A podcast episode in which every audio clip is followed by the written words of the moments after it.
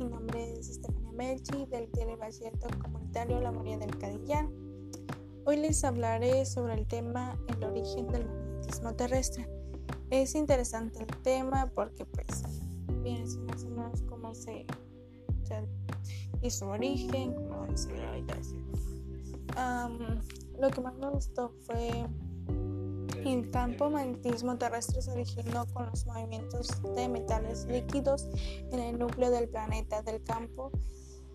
El campo se, extiende desde el núcleo, alterándose progresivamente en el espacio exterior, provoca efectos electromagnéticos en la magnetosfera y nos protege del viento solar.